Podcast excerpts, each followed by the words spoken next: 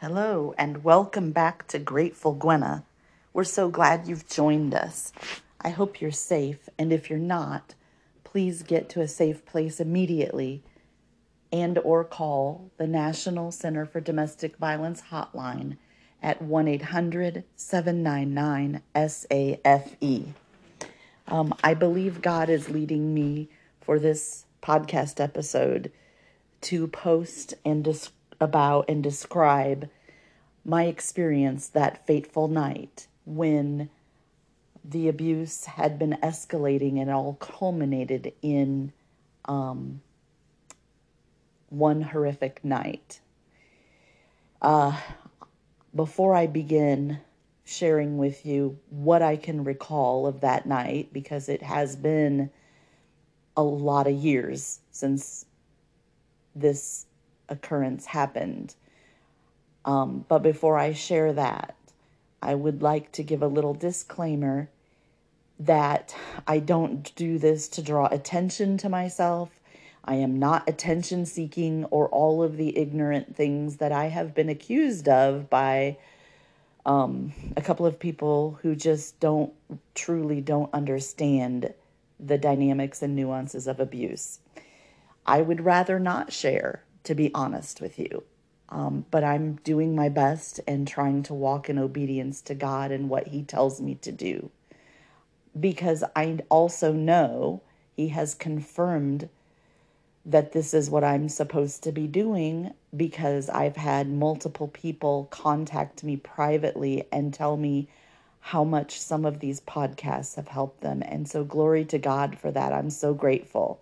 But I just want you to know while I don't mind sharing as long as it can benefit or help someone, it is not a fun experience for me. Second thing I'd like to say before I begin um, describing that fateful night to you. And by the way, I'm going to warn you right now do not let your children be near this episode, this podcast episode, because this is not going to be a podcast episode for children. It's going to be probably a little too graphic for children to listen to. So, um, if you are listening to this podcast and you are under 18, I would like to ask you right now to go ask your parents for permission to listen to this podcast and ask them, please ask them to listen to it first, okay? Um, I want to honor and respect that because they are your parents and um, I want to, I love you enough to want to protect you from anything that they might not want you to hear. So, thank you for doing that because this is a public podcast. Um, I don't enjoy sharing these things. Um, for many years, as any of you has been listening to my podcast channel um, for some time now, will know um, I covered up my ex husband's abuse for a long time, and I was actually in denial for a long time as well. Um, there was one thing, one more thing I wanted to say. I'm trying to remember what it was. Ah, yes, now I remember. The other thing I wanted to share with you and say with you before I begin sharing the testimony, my testimony about what I'm going to call probably that dreadful night, is that a lot of healing has happened for me, thankfully. God has um, worked in me and done a lot of healing, um, which is why I'm able to share. Um, it's taken a long time in coming. Um, and I might have it, my voice might get a little deep, or I might shed a tear or two. Um, but I am finally to the point where I can share, I think, and it not really affect me as much, nearly as much as it used to. So I want to share what happened that dreadful night um, of what I remember, because because like I said, it's been nearly twelve years since my divorce, and even longer since that dreadful night. Um, this is not my fault, but also part of what led up to this dreadful night, that dreadful night, was the fact that the abuse was allowed to continue. It, I didn't know what to do. I didn't know how to put a stop to it but I didn't put a stop to it. I'm not saying it's my fault at all. Um, and so the abuse in my marriage just kept escalating. Um, it started the very first time with my ex husband shoving me down on the bed. I was fully clothed, but shoving me down on the bed, I counted literally 10 times in a row because he didn't want me to talk. Um, talk about manipulation and control. And that was the very that was the day after we got married, clear back in 1993, December 28th, 1993. I can tell you the exact date of some of the incidents, not all of them. Um, and um, the abuse just slowly continued to escalate over the years. And I didn't, I hadn't realized it obviously at the time during those abusive marriage years, but um, we were a textbook abuse case, a textbook domestic violence case, because we followed, you know, the the cycle of abuse, and there would be an incident or an episode, an occurrence of abuse, and then there would be um, an apology from him to me, of course, for what he had done wrong and how he'd abused me, usually with red roses. So I grew to hate red roses with a passion. Used to be my favorite flower. I actually am healed enough now that I actually like red roses again, but it took several years. Um, and then it would be followed by what what's called a honeymoon period where everything would be fine and then it would happen again and it just kept we just kept going around and around and around like on a hamster wheel that circle that cycle of abuse um so the abuse slowly escalated it started from him shoving me down on the bed 10 times in a row like i said earlier um and it just kept escalating and i'm jumping around here um to slapping me in the face on the cheek on my face to shoving me halfway down the stairs to shoving me so I fell on top of my um, son's toddler bed when he was lying in it. Thankfully, he didn't get hurt because of my quick thinking. I'll just be blunt. Um, I got hurt though. um, throwing phones, cordless phones at me, um, pulling me around the kitchen by my ponytail, and ultimately strangling me. Obviously, there were a lot more incidences of abuse, but those were just some highlights of the reel of the abusive side of my marriage. Um, and so that dreadful night, um, my ex husband worked second shift uh, pretty much the entire time we were married, which was a total of nearly almost 17 years. And so I homeschooled our children for 10 years, which I loved homeschooling them. Um, I was pretty independent and autonomous in that, and I really loved it. Um, but it his working second shift mostly made me primarily responsible for the children. And so um, I had joined a Bible study group for women called Bible Study Fellowship wonderful study back then. It was it helped me learn a lot about the Bible and about God, even more than I already knew, a lot more than I already knew. And they had a program for children as well in the one I attended. And so my children, our children were enrolled in that, our two sons. And so the boys and I used to go to that Bible study fellowship on like once a week. I think it was on a Wednesday night but we would go once a week on a weekday evening. And my ex husband had gotten a new job, and he is um, Latinx, I guess is the new term now for it. Um, but he um, was born and raised in Mexico. And so English is not his native language. And so when he got his new job, um, he had asked me to give him some time because he was going to have to learn the job, not just learn the job like anybody would, but on top of it, he had to learn the job in English, which was not his native language. And so I understood that that was going to be a challenge, and I was very supportive and understanding with that. So he really didn't talk much or to our children during those first three months at his new job. Um, And he really didn't spend any time with them. He might say hi to them occasionally, and that was pretty much it. So I was basically living a single mom life, but with with everything that materialistically you have when you're married. Like I had, you know, his income that helped us. I had the house we lived in, our vehicles, everything like that. But I was raising the boys on my own most of my marriage, pretty much, really, because he worked so much overtime. But anyway, um, the dreadful night, that dreadful night is what I'm going to title this episode. And he had started this new job. And so I had given him three months, and one of our children was starting to complain that he missed his daddy. Well, of course, because he doesn't see his daddy at all, ever.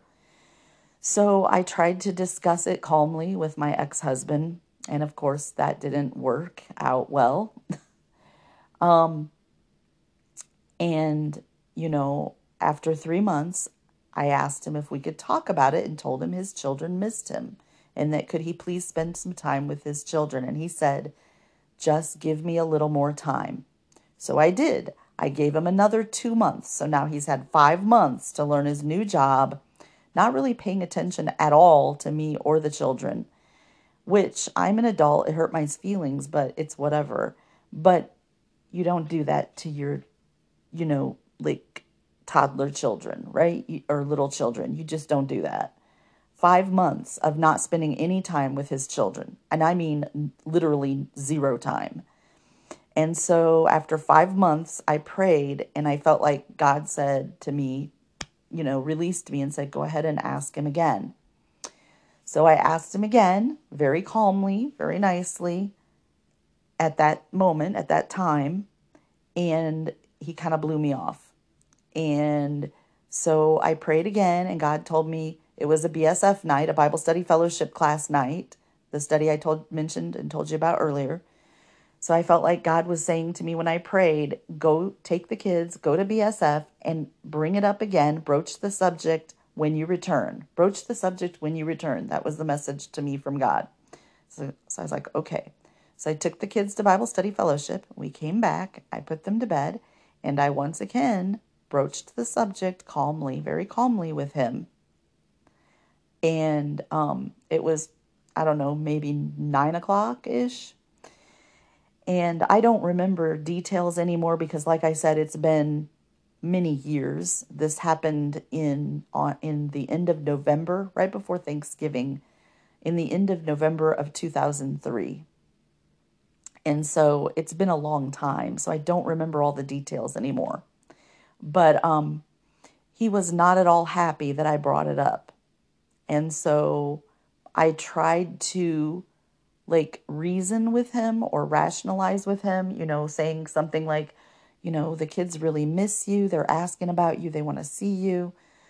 And he got angry. And I am Mama Bear and I want the best for my children. And at the time, in hindsight, it definitely wasn't the best. But at the time, I thought what was best for my children was for their father to spend actually spend some time with them you know, and I'm with them all the time and I love them and I love spending time with them. I actually really miss that a lot. It goes so fast. It goes so quickly. Everybody tells you it does and you believe them, but you just don't realize how quickly it goes. It's just, it zooms by and it's like one day you wake up and they're gone. It's just incredibly quickly. Like at the time, you're like, oh my gosh, I can't do anything else because I have kids and I have to take care of my kids. But once they're gone, that's what you really, really miss. At least I do anyway. So, anyway, he was not happy, right? He was just not happy with me. And so I decided, as Mama Bear, to kind of fight for my children and their right to spend time with their their father.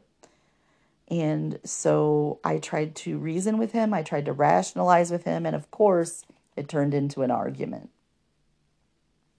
So I let it go for a little bit, prayed again, thinking and hoping and praying that he would come to his senses my ex husband, that my ex husband would come to his senses and at least spend five minutes with his children would be better than nothing, which is what, what they were getting for five months prior to that.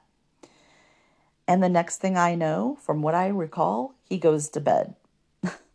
My ex husband goes to bed. So um, we had had this conversation downstairs in the dining room, I believe. And the bedroom was upstairs across from the boys' bedroom. And there was a hallway between the boys' bedroom and our bedroom upstairs. And in the boys' bedroom, they had bunk beds at the time. And um, one son was on the top bunk and the other son was on the bottom bunk. And so, unbeknownst to me at the time, it was much easier to see the hallway from the top bunk than from the bottom bunk. So, anyway, he goes to bed. And I'll be honest, I got angry because I felt badly for the children and it hurt me that they were hurting. And it's been five months. That's a long time. That's enough time to learn a new job, even with a second language. No more excuses, right? So I went upstairs and I stood in the doorway of our bedroom, the doorway between the bedroom and the hallway. And I was literally begging my ex husband who was trying to sleep in bed and completely ignoring me, trying to completely ignore me. I was literally begging him to please spend time with his children. I wasn't yelling, I wasn't being mean, but I wasn't happy. But I was literally begging him to spend time with his children and at least talk to me about it, at least give me some time frame so that I could tell the kids. And suddenly, my ex husband gets out of bed and he starts walking toward me. And I don't know why, because my experience and history with him, with my ex husband before that, should have forewarned me that he's abusive, don't trust him. But he was my husband. And I was taught in the church that you're supposed to honor your husband, submit to your husband, obey your husband. So and naively, I assumed he had good intentions as he was walking toward me. So I was happy for a split second. I was honestly happy because I honestly thought he was coming to talk to me about it. I thought he was getting up to resolve it and say, I don't know why. In hindsight, never once had he done anything like that. So I don't know why I naively assumed that, probably because that's what I would have done if I had been him. But I have to remember, not everybody is like me, right?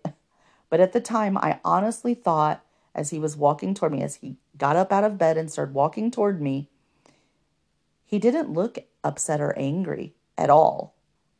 And I honestly thought he was coming to resolve it and to tell me he was sorry or apologize or at least tell me, okay, you know, I'll let you know tomorrow when I can spend time with the kids, with the boys, right? So as he was almost to me, his eyes changed. And this is terrifying. I saw a look in his eyes that I have never seen in anyone else before then, and I've never seen in anyone else since then. And I am absolutely positive it was demonic. And I do not say that lightly. I don't even like to use that word because I don't like to even give the appearance of inviting their presence into my home, into my life, into my words, or even into my thoughts, if I can at all help it. I'm I'm very squirmish about that. Um, but it is the honest truth. I've never seen a look in someone's eyes like that. Absolutely terrifying and he grabbed me and shook me and started yelling and screaming and cussing at me. And I don't remember his words anymore, but he was definitely not happy. And he was very out of control physically and emotionally and mentally. And um, he let me go for a split second. And I don't know if I've watched too many crime shows on TV or what, but my mind, I guess I've been attacked one too many times, but my mind automatically goes to logic. Okay, what can I do in this situation? What do I need to do? So for so for a split second, I believe the Holy Spirit told me lock the boys in their room. So, in that split second, I turned around, is maybe not even five seconds. I turned around and I locked the boys in their bedroom. But right before I could get to the door, he shoved me up against the hallway wall. And then I locked the boys in their bedroom. And five years later, one of my children finally confessed to me that he had seen his father shove me up against the hallway wall. And I didn't realize he'd seen it. But I did hear him as I was closing the door. I heard that child, that son of ours, say, Mommy, bring me the phone and I'll dial 911. Unfortunately, there was no phone in our son's bedroom. But I did thankfully, thank God, the Holy Spirit spoke to me and I had a split second, five seconds or so, um, wherewithal to lock those boys in their bedroom so that they would be protected. I started to turn around, but I didn't make it all the way. And the next thing I knew, my ex husband was behind me with his body pressed very hard up against the back of my body. And both of his arms came around the front of me so quickly that I could not react in time. And one of his arms was um he put it like around my neck like he was going to strangle me. And one his one of his hands was over my mouth and my nose not just my mouth. And it wasn't just lightly laying there. I mean he was pressing pretty hard on my mouth and my nose with his hand. And i could not breathe. I could not breathe at all. And I remember praying and saying, God, I'm sorry. I know I begged you to take my life because I can't handle the constant abuse, but I didn't mean this way. Please, not this way. And all this happened like so fast, like in a matter of split seconds, really, just a few seconds. But I remember praying, God, I'm so sorry. I, I, I know I asked you to take my life because I'm I can't handle the abuse anymore. I can't take it anymore, but I didn't mean this way. Please, not this way. And um, my husband was still raging and ranting and screaming and cussing and just he was in a rage. He he was having a fit of rage. He was completely out of control. Um, I honestly believe in that moment he was demon possessed. And I was just terrified because I didn't know how to stop him. And when I was 11, I took judo and they taught us, and I know how to defend myself when someone comes from behind me like that. But the hold he had on me wasn't with one arm, it was with both arms. And it was so tight, I couldn't get my chin where I needed it to be. So I could I could not get a release from his grasp um, I was um, in the moment, like panicked, like you don't know how you were going to react until a situation happens to you. Excuse me. And I was panicked. And so afterwards, I thought, now, why didn't I try to bite him or something? And maybe I did. If I did, I don't remember. Excuse me. But um, he had me like this for I don't know how long. It seemed like an eternity. And all of a sudden, my knees started feeling weak and I felt like I was going to pass out. And I thought, and I remember praying and telling God, okay, God, you know what? Not my will, but yours be done. If this is the way you want me to go, take my life. I remember thinking and praying that to God in that in those few seconds in those moments. I mean, it all went so fast and your your mind is racing and you like think these thoughts so fast and you're praying so quickly, or at least I was anyway. And suddenly, God put a picture of my sons in my mind. And he said, They need you. And I argued with God while I couldn't breathe, while I was being strangled and suffocated simultaneously. And I said, No, they don't need me. And he, God said to me, I mean, I had a full on conversation in my mind with God and God, like, it was like a few seconds conversation, but it was intense. It was deep and it was emotional. And God said, No, you're their mother. And I said, Anybody can mother them. And He said, No, they need you. He said, You're the mom they need. I gave those boys to you because you're the mom they need. And so that's when I willed to fight for my life again, even though I couldn't get out of my ex husband's grip because he had too strong of a hold on me and he was still in his fit of rage. And so I prayed again and I begged God to save me. I forgot to, right before like a millisecond, I realized at the last second that my husband was actually angry and not apologetic. I yelled out, Jesus, save me. Boy, did that make my ex husband even angrier, which I'm assuming wasn't him at the time, if you know what I mean. But anyway, um, so so we're at the point, and I have now surrendered to God's will on my life. You know, I don't know if I'm going to live or die. I have told God that I didn't want to die this way. I've told God that, okay, God, you know, this isn't the way I wanted to die, but if this is the way you want me to go, let your will be done. I've told God all these things, and God has convinced me, and all this in a matter of just a few seconds. God has convinced me that my sons need me. My children need me. I'm the mother they need. And nobody can replace me because He made me their mother and um, that was the comfort I needed from God and and the reassurance I needed from Him. I guess God knows everything. God knows us better, way better than we know ourselves. And so I had again, you know, surrendered to God's will and begged Him to help me. And just and then just magically, my ex husband released his grip and walked away from me. And I think he went back to bed, but he walked away from me. And I was terrified. I was crying. I was shaking. I could barely breathe. I was hyperventilating because I hadn't been able to breathe. Um, I was probably having a panic attack. To be honest, that's probably when they started. I do have panic attacks occasionally. Um, and I went downstairs as fast as I could and I got the cordless phone because that's where it was downstairs and I dialed 911.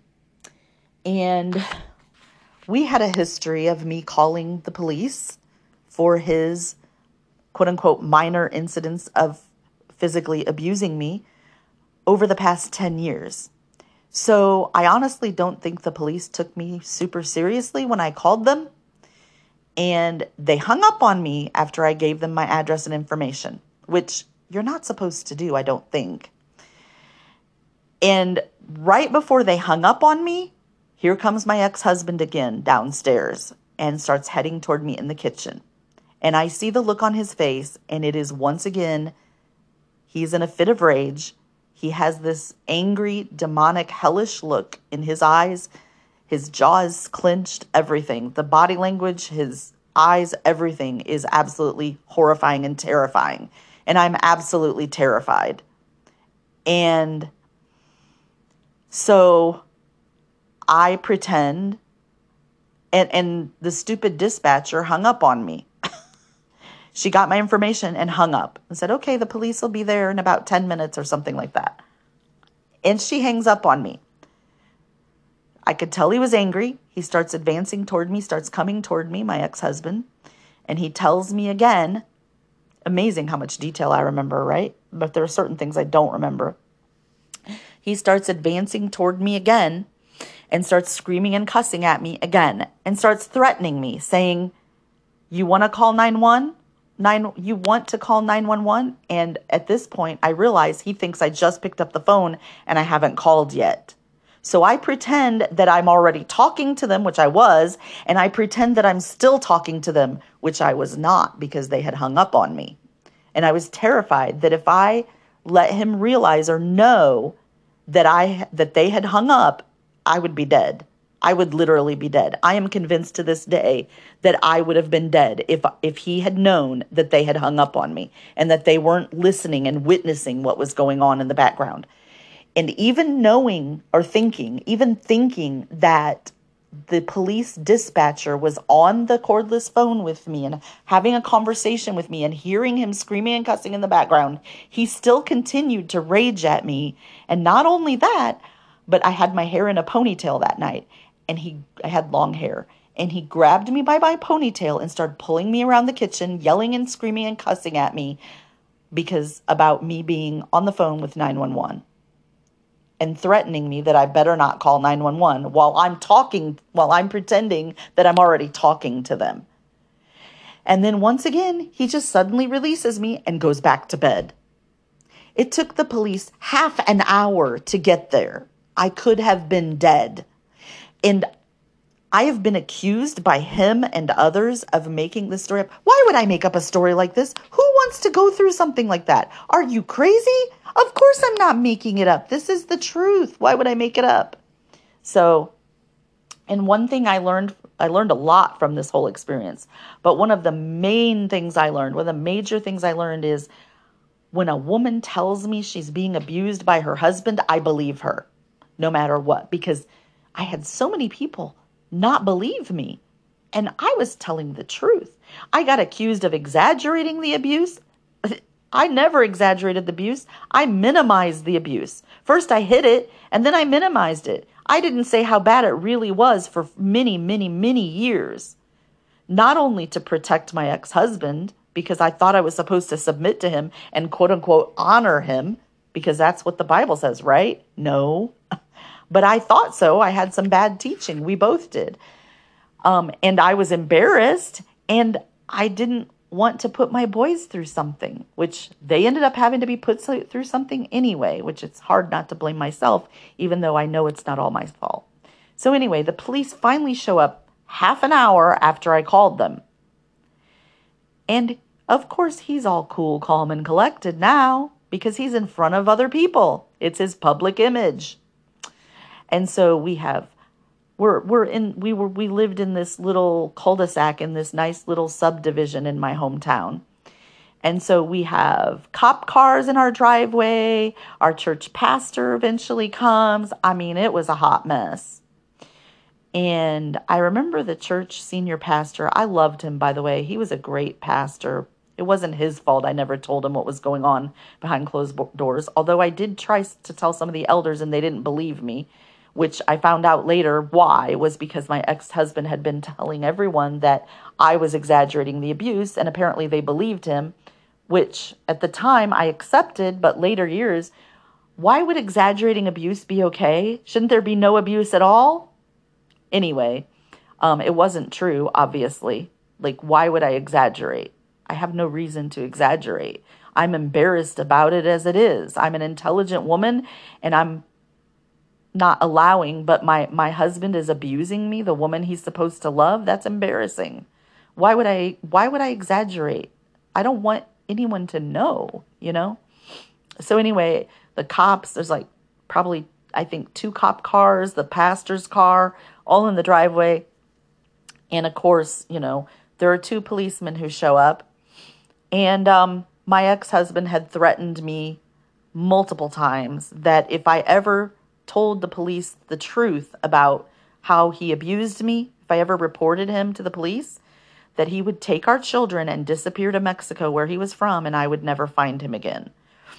So um, that's another nuance of a lot of uh, abusive marriages and domestic violence cases is that the abuser, the perpetrator, is often um, extremely controlling and has something. They're they're oftentimes holding something over the victim's head. And in my case, it was that, which I found out later um, from my divorce attorney once I finally filed for divorce after 17 years and three separations and mm, 10 plus years of physical, emotional, mental, spiritual, and other abuse. Um, I finally found out that that that he couldn't have gotten away with that because the lawyer told me there was a there's a treaty between um, Mexico and the United States, and that if he had even tried that, they would have basically hunted him down and found him and brought my children back to me. But I mean, it still would have been terrifying for the boys and me, and they would have had to find him. And so, anyway, so so the two male police officers, and in ten years, I always had male police officers, and I love police officers. Um, I've worked with police officers. I grew up with police officers. They're my friends. I love them to death. I'm grateful for their service. I love what they do. But these two particular t- police officers, I'll be honest, I wasn't super impressed with them. Not at the moment because I was all focused on my own situation, but in hindsight, I don't think they did a really good job. But thank God they were there because I wasn't alone anymore. Um and finally, a female police officer shows up. Before the female police, and that's the first female police officer in 10 years of calling off and on, um, of calling the police for domestic violence situations of my ex husband abusing me in our home. And obviously, this was the worst one. I mean, he strangled me. And, um, but before the female police officer arrived, the two male police officers asked me if I wanted to press charges. And they were like, Is he going to jail? And they're looking at me with anger in their eyes. One of them was. And uh, keep in mind, please, that my ex husband had threatened me that if I told the truth to the police, that I would never see my children again. Of course, I'm a mother. I don't want that. I want to protect my children, not just for selfish reasons, but why would I want my children to be by themselves with someone who abused me? That's unsafe for my children. That's where my thought pattern was. That's where my thoughts lied. And so um I can't remember what did the police officer ask me. The male police officer asked me something like, Is he going to jail? And I said, No, I asked him. That's what it was. I asked him, Is he going to jail? I didn't say I want to press charges or anything like that. And that's when the female police officer had finally arrived. And the male police officer said, No, he's not going to jail. And the female police officer, thank God she was there. She stepped up and she said, Oh, yes, he is. She has strangle marks on her neck. And I was in shock. And although I knew he had strangled and suffocated me, like, I don't know if you've been through an abusive situation or not, or know someone who has, but they brainwash you so much that you often deny your reality. And I was in so much shock of everything that had gone on that night, and I didn't realize it until later. I was in so much shock that when she said, Oh, yes, he is going to jail, she's got strangle marks on her neck. I looked at her and I said, I do? Just like that. I remember that. And she said, Yes, honey. She goes, Come with me. And the female police officer took me to the bathroom and showed me the strangle marks on the on the net on my neck in the mirror. And it was like it was like inside my body, I knew she I knew it was true. I knew she was right. I could see the strangle marks on my neck, but like outside my body, I didn't want to believe it like I was almost in denial. Like, why would someone, my husband, my own husband, who's supposed to love me, why would he strangle me? That doesn't make sense, you know? As if he were a loving man. I mean, he could be sweet at times, but he had abused me a lot over the years. And I wasn't perfect either, uh, but I never did anything like that to him. Not once did I ever physically injure him but he did me numerous on numerous occasions. And so she, the female police officer, she showed me, you know. So um, they took him to jail for the night, and the state of Indiana um, enforced a no contact order, which I was very grateful because that meant I didn't have to be the one pressing charges. So he couldn't, you know, claim it was me or come after me, or, um, you know, he couldn't say that, you know, he couldn't tell me that he couldn't say, you know, well, you reported me to the police. So, because technically I didn't. Technically, I just called them because I was unsafe, which is ridiculous that I should even be thinking about that differentiation. So, um, so they took him to jail. And then I remember one of my children was terrified that they might be taken to foster a foster home because I had slipped up once and expressed my fear of that happening. I was scared that the police might take the kids away from me because I've heard I had heard that other women had lost their children, custody of their children because their children witnessed their husbands abusing their mothers. And so I had been terrified that about that and I had shared with a friend and apparently this child had overheard me. And so this poor child, I felt so bad. he thought they were going to foster care. And so I talked to the female police officer after they had, you know, taken my ex husband away. And I explained to her that my son was terrified that they're going to foster care. And I said, Are they going to foster care? And she goes, No, because you protected him. And I said, Would it be possible? Would there be any way you could talk to my son about it? She goes, Sure. So she went and she talked to my son and said, Honey, you're not going to foster care because your mommy protected you. Those were her exact words. You're not going to, you and your brother are not going to foster care because your mommy protected you. And she said, she closed the door and locked you in and she protected you. So you boys get to stay with your mommy.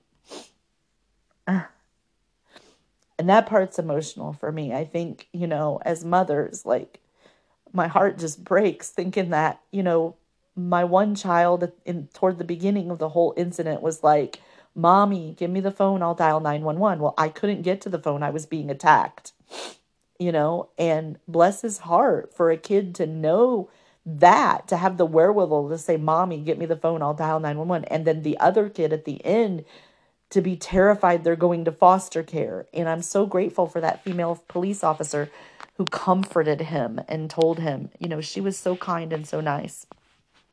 Unfortunately, she forgot her camera that night so, although there's written evidence in the police report and it's public knowledge and it costs like a dollar fifty or something to get it from the police station, um, so there's written physical evidence.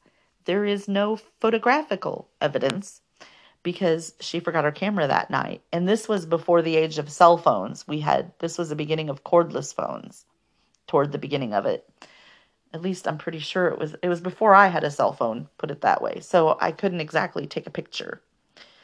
And I didn't have a camera and I was in shock, so my brain wasn't in I wasn't in the right mind to think even think of that, let alone do it anyway. So my ex-husband to this day denies that he ever did any of this. Because he doesn't remember it. I, I think he doesn't remember it. I honestly think he doesn't remember it. I honestly think that he was possessed. I don't think it was him. I mean, it was his body, you know, and and his mind, but I think that I think he was taken over or something because especially the look in his eyes. I'm not excusing his behavior at all because obviously he chose to do everything he did. Um, but to this day, he's in denial and claims the police lied which is obviously not true. Like, what motive would they have for lying? It's not like they're going to get paid off for it or anything. It's not like I have money, you know? Not even would I even think to do that, or I don't know why I said that, but I'm just like, what? Why would you think that? You know, that's why I said that. Why would you even think that? But um, so the police take him off. The the female officer, you know, she stays with my my son and talks to him and reassures him they're not going to foster care. The state issues a no contact order, which means my ex husband is not allowed to call or call me. He's not allowed to talk to me. He's not allowed to come, I think it was within 500 feet of me, anything like that. And of course, I've got custody of the kids because he just got taken off to jail for the night. So he's got a no contact order, so he's not supposed to call me, right? So the next morning, um, a different pastor from our old church that happened to be that county's jail chaplain, one of the three of them, who happened to be one of my ex husband's buddies, called me and asked me, Are you going to press charges? I got to be honest, I didn't even know what that meant at the time. I- I'd never been through anything like this. Like, I'm not familiar with jail or anything like that. So, um, or how it works, or pressing charges, or any of that. I've never gone through any of this before, so I, don't, so I felt extremely intimidated because number one, I know he's a jail chaplain. Number two, I'm assuming since my ex husband got put in jail the night before that he has now talked to my ex husband, and so I asked him, "Did he ask you to call me?" And he confessed and said yes. And um, and I was very intimidated. So I remember I prayed and asked God and asked the Holy Spirit, what do I say to him? And so suddenly it was like a light bulb, and I said, Do you care more about whether I press charges or not on him, or do you care about the safety of me and the children? And immediately he started apologizing. The pastor, jail chaplain, started apologizing to me. And he hung up. And then, not much longer, go figure, my ex husband breaks the no contact order and calls me. I said, I didn't know it was him until I picked up. I said, I assumed it was the jail chaplain again or something. And I said, "Why are you calling me? You, don't you you have a no contact order?" And he goes, "Yeah, but I just wanted to ask you like he just doesn't obey the law, period." And I learned this over the years. Like he didn't obey the law about car insurance until I had to suffer for it. That's a whole another story. But he just doesn't do what he's supposed to do. I mean, I don't know if it's from he's from Mexico or what, but so he calls me, "Yes, but he goes, "Are you going to press charges?" And I don't remember the rest of the conversation, honestly. I just remember being very upset, annoyed, and irritated, and emotionally just completely drained and a wreck. I was an emotional wreck about the whole thing, obviously. And that he would call me when he has a no contact order. Those no contact orders are for a reason. But something I've learned in my years since all this happened, in all the research I had done over the years, is that most abusers don't pay any attention to no contact orders. They're really, from what I've observed and read about and experienced, they're really just there for kind of evidence so that if something something really bad happens like a victim actually dies, which I almost did, that's why I'm like so something really bad actually happens, they've got this there. They've got, you know, I think that's what I personally think. They've got a trail. They've got a trail. Okay. Um, she had a no contact order on this date. And then, but I even met a lady in an, uh, in an abuse victim support group once that was mandated for me to go to by victims assistance through the state of Indiana. There was a lady there that her abusive ex husband, she got all the doors and window locks changed. He broke in and was standing over her bed with a loaded gun and had a no contact order. Those those no contact orders, they don't they don't do anything. They just leave a paper trail that okay, there's there's abuse in this home. That's my opinion, but it's a strong one because I've not seen it protect anyone. And they're really hard to get too. Like you actually have to have bruises on your body to get a protection order at least from what I because I've tried before when you know later when but you couldn't get one even if you were just scared if it had been you know if it wasn't a recent incident and you didn't have any recent bruises on your body no contact order for you. Didn't matter how many incidents or episodes of abuse had happened before. Didn't matter if you had a precedent or a record of your partner or your ex abusing you. Didn't matter. You needed to have bruises physically on your body, evidence, recent evidence. so anyway, um, he broke that. Um, so that is that dreadful night, and um, we ended up being separated for five months, and then I was so messed up in the head that I actually went back to him which some people looked at, I think, as well, if she had been telling the truth, she wouldn't have gone back. Those people obviously don't understand abuse. Was it stupid? Yes. Do I regret it? Yes. Would I go back to him if I had it to do over again? Hell no. Excuse my French. But no. Why? But I was messed up in the head. You don't understand. I had been brainwashed by him and the church for over a decade that I was supposed to be the quiet, meek, submissive little wifey. Okay. But that's not at all what the Bible says. And God revealed that to me too. So a lot more happened after that, but that was that dreadful night. And I eventually changed the locks and packed him an overnight bag, and then he was gone. But that was three years later. But that was that. There's a lot more to my testimony, obviously. But this is the testimony of that dreadful night. And that is the first time I've been able to share that entire story without. I mean, it's been years since I've tried, but um, I guess I must have some some healing. Praise God, because I'm okay. I'm not upset right now. Um, I am thankful that God helped me get through it and share with you so that hopefully it will help one of you. I actually sincerely hope that none of you is going through anything similar, but if you are, know that you're not alone. And unfortunately, in recent years, especially with social media becoming so popular, I've seen that domestic violence is now becoming more and more spoken about. It needs to be spoken about. It's kind of the taboo topic, but it shouldn't be, especially in the church. Um, that is where we need the most support. And unfortunately, that is where we most lack support and where we're most sometimes spiritually abused and told that if we were a better wife, then our husbands wouldn't abuse us. That's not the case at all.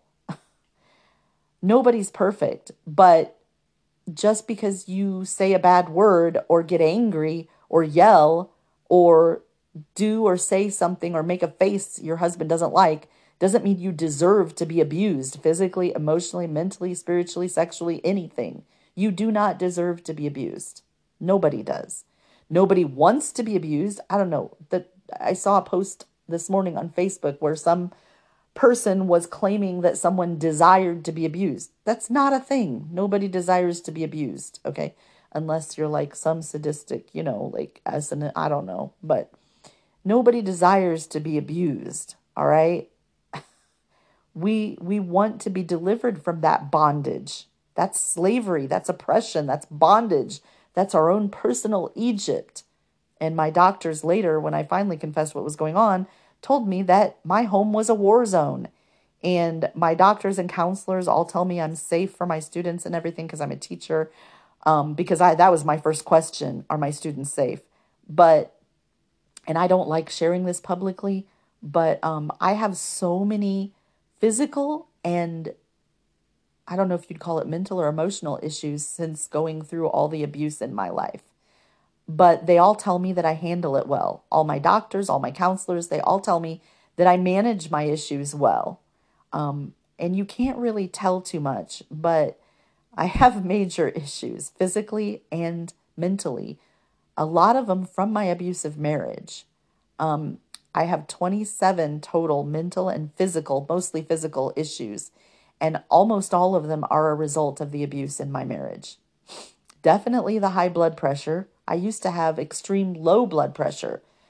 My blood pressure was so low, and it's also genetic. My mother has it as well. But my blood pressure used to be so low that they literally thought I was going to die after I gave birth to my first child because my fingernails turned purple underneath them. And the doctor, uh, the uh, the doctor who delivered my baby, my first baby, afterwards when I lived through it, he told he confessed to me. He told me next time you have a baby, make sure you tell the doctor when you go into delivery that you're not going to die because your fingernails turn purple and you look like you're going to die. That was terrifying. So, my blood pressure, not as terrifying as being abused, though, nowhere near. But my blood pressure used to be so low that I almost died giving childbirth. And now it's super high. And a main reason for that is because of the abuse in my life and especially my marriage. Um, I also have I think, mild PTSD. Actually, it's probably CPTSD because it went on for so many years. And I have anxiety, and I occasionally um, struggle with panic attacks. A few years ago, I had the first one, not realizing what it was, and I got rushed to the emergency room at midnight and sent straight to triage for an what's it called an EKG because they literally thought I was having a heart attack. I didn't, they did. I said my chest hurts and that like boom, in the triage. I found myself before I could even say much at all. Um, and that was when they realized I was having my first panic attack. But they did think it was a heart attack at first because of the symptoms I was having and the way I describe it. And panic attacks can mimic a heart attack, those symptoms. So you got to be careful because you don't, you want to take it seriously. But um, so I have tons of physical and mental issues because of it. And also the loss of relationship with one of my children which is uh, which is another thing. That's partially my fault but it's also partially a result of all of this abuse that I went through with my ex-husband. So um that is the dreadful night. And one more thing I wanted to share with you real quickly before I go today um God I prayed. I'm a very visual person and for many years had a photographic memory. Now that I'm older, that I don't have that it's not so much there anymore. It is occasionally, but nowhere near as much as it used to be. So I had a visual image of my ex husband and that terrifying moment when he was strangling and suffocating me at the same time and trying to protect my boys, our children. Um, but God, thankfully, after months of prayer, He took that away from me and I can't see it anymore. And I'm so grateful. So, anyway, that is my story of that dreadful night. And um, although it was probably traumatic for you to hear, I hope it helps someone.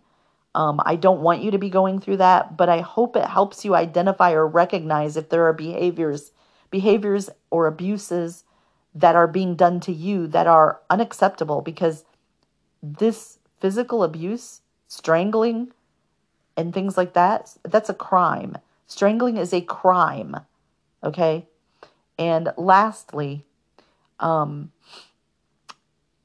later when I spoke to my husband, he wasn't remorseful at all. In fact, he's still in denial to this day, like I mentioned earlier. But um, later when I spoke to him, because obviously dummy me got back together with him and tried to do counseling multiple times, which of course never worked. It worked for me, but it never worked for him because he just wasn't willing, I think. Um, but it, it just didn't work because and regular counseling does not work for abuse. That just endangers the victim even more. Um, now I lost my train of thought. Oh, it was about what he said. He wasn't remorseful at all. And after the whole thing like had kind of passed over a little bit, he confessed to me and said, I was actually not thinking about you. I was thinking about if you had actually died, then I would have pled involuntary manslaughter. I researched it while I was in jail and I would have pledged I would have pled involuntary manslaughter. And I was like, "What? you in jail instead of thinking, "Oh my gosh, what did I just do to my wife? Is she okay?" There was none of that according to him going through his mind. It was all, "How am I going to get out of this murder charge if I had died?" Can you imagine? And so today, to this day, he doesn't believe me when I started finally being able to confess the truth and saying my ex husband tried to murder me, my ex husband tried to kill me, again, he said I was exaggerating. I am not exaggerating. I'm sure that wasn't his intent, but he definitely tried to do it. I mean, I'm not even sure that wasn't his intent. Maybe it was. I'm trying to give him the benefit of the doubt, but he actually did you know, and see here he did this all to me and all this to me, and I'm still trying to give him the benefit of the, of the doubt. I think that's just the way God made me. Like sometimes it drives me crazy that I'm like that because I'm I can be so naive, and I love people, and I'm very forgiving.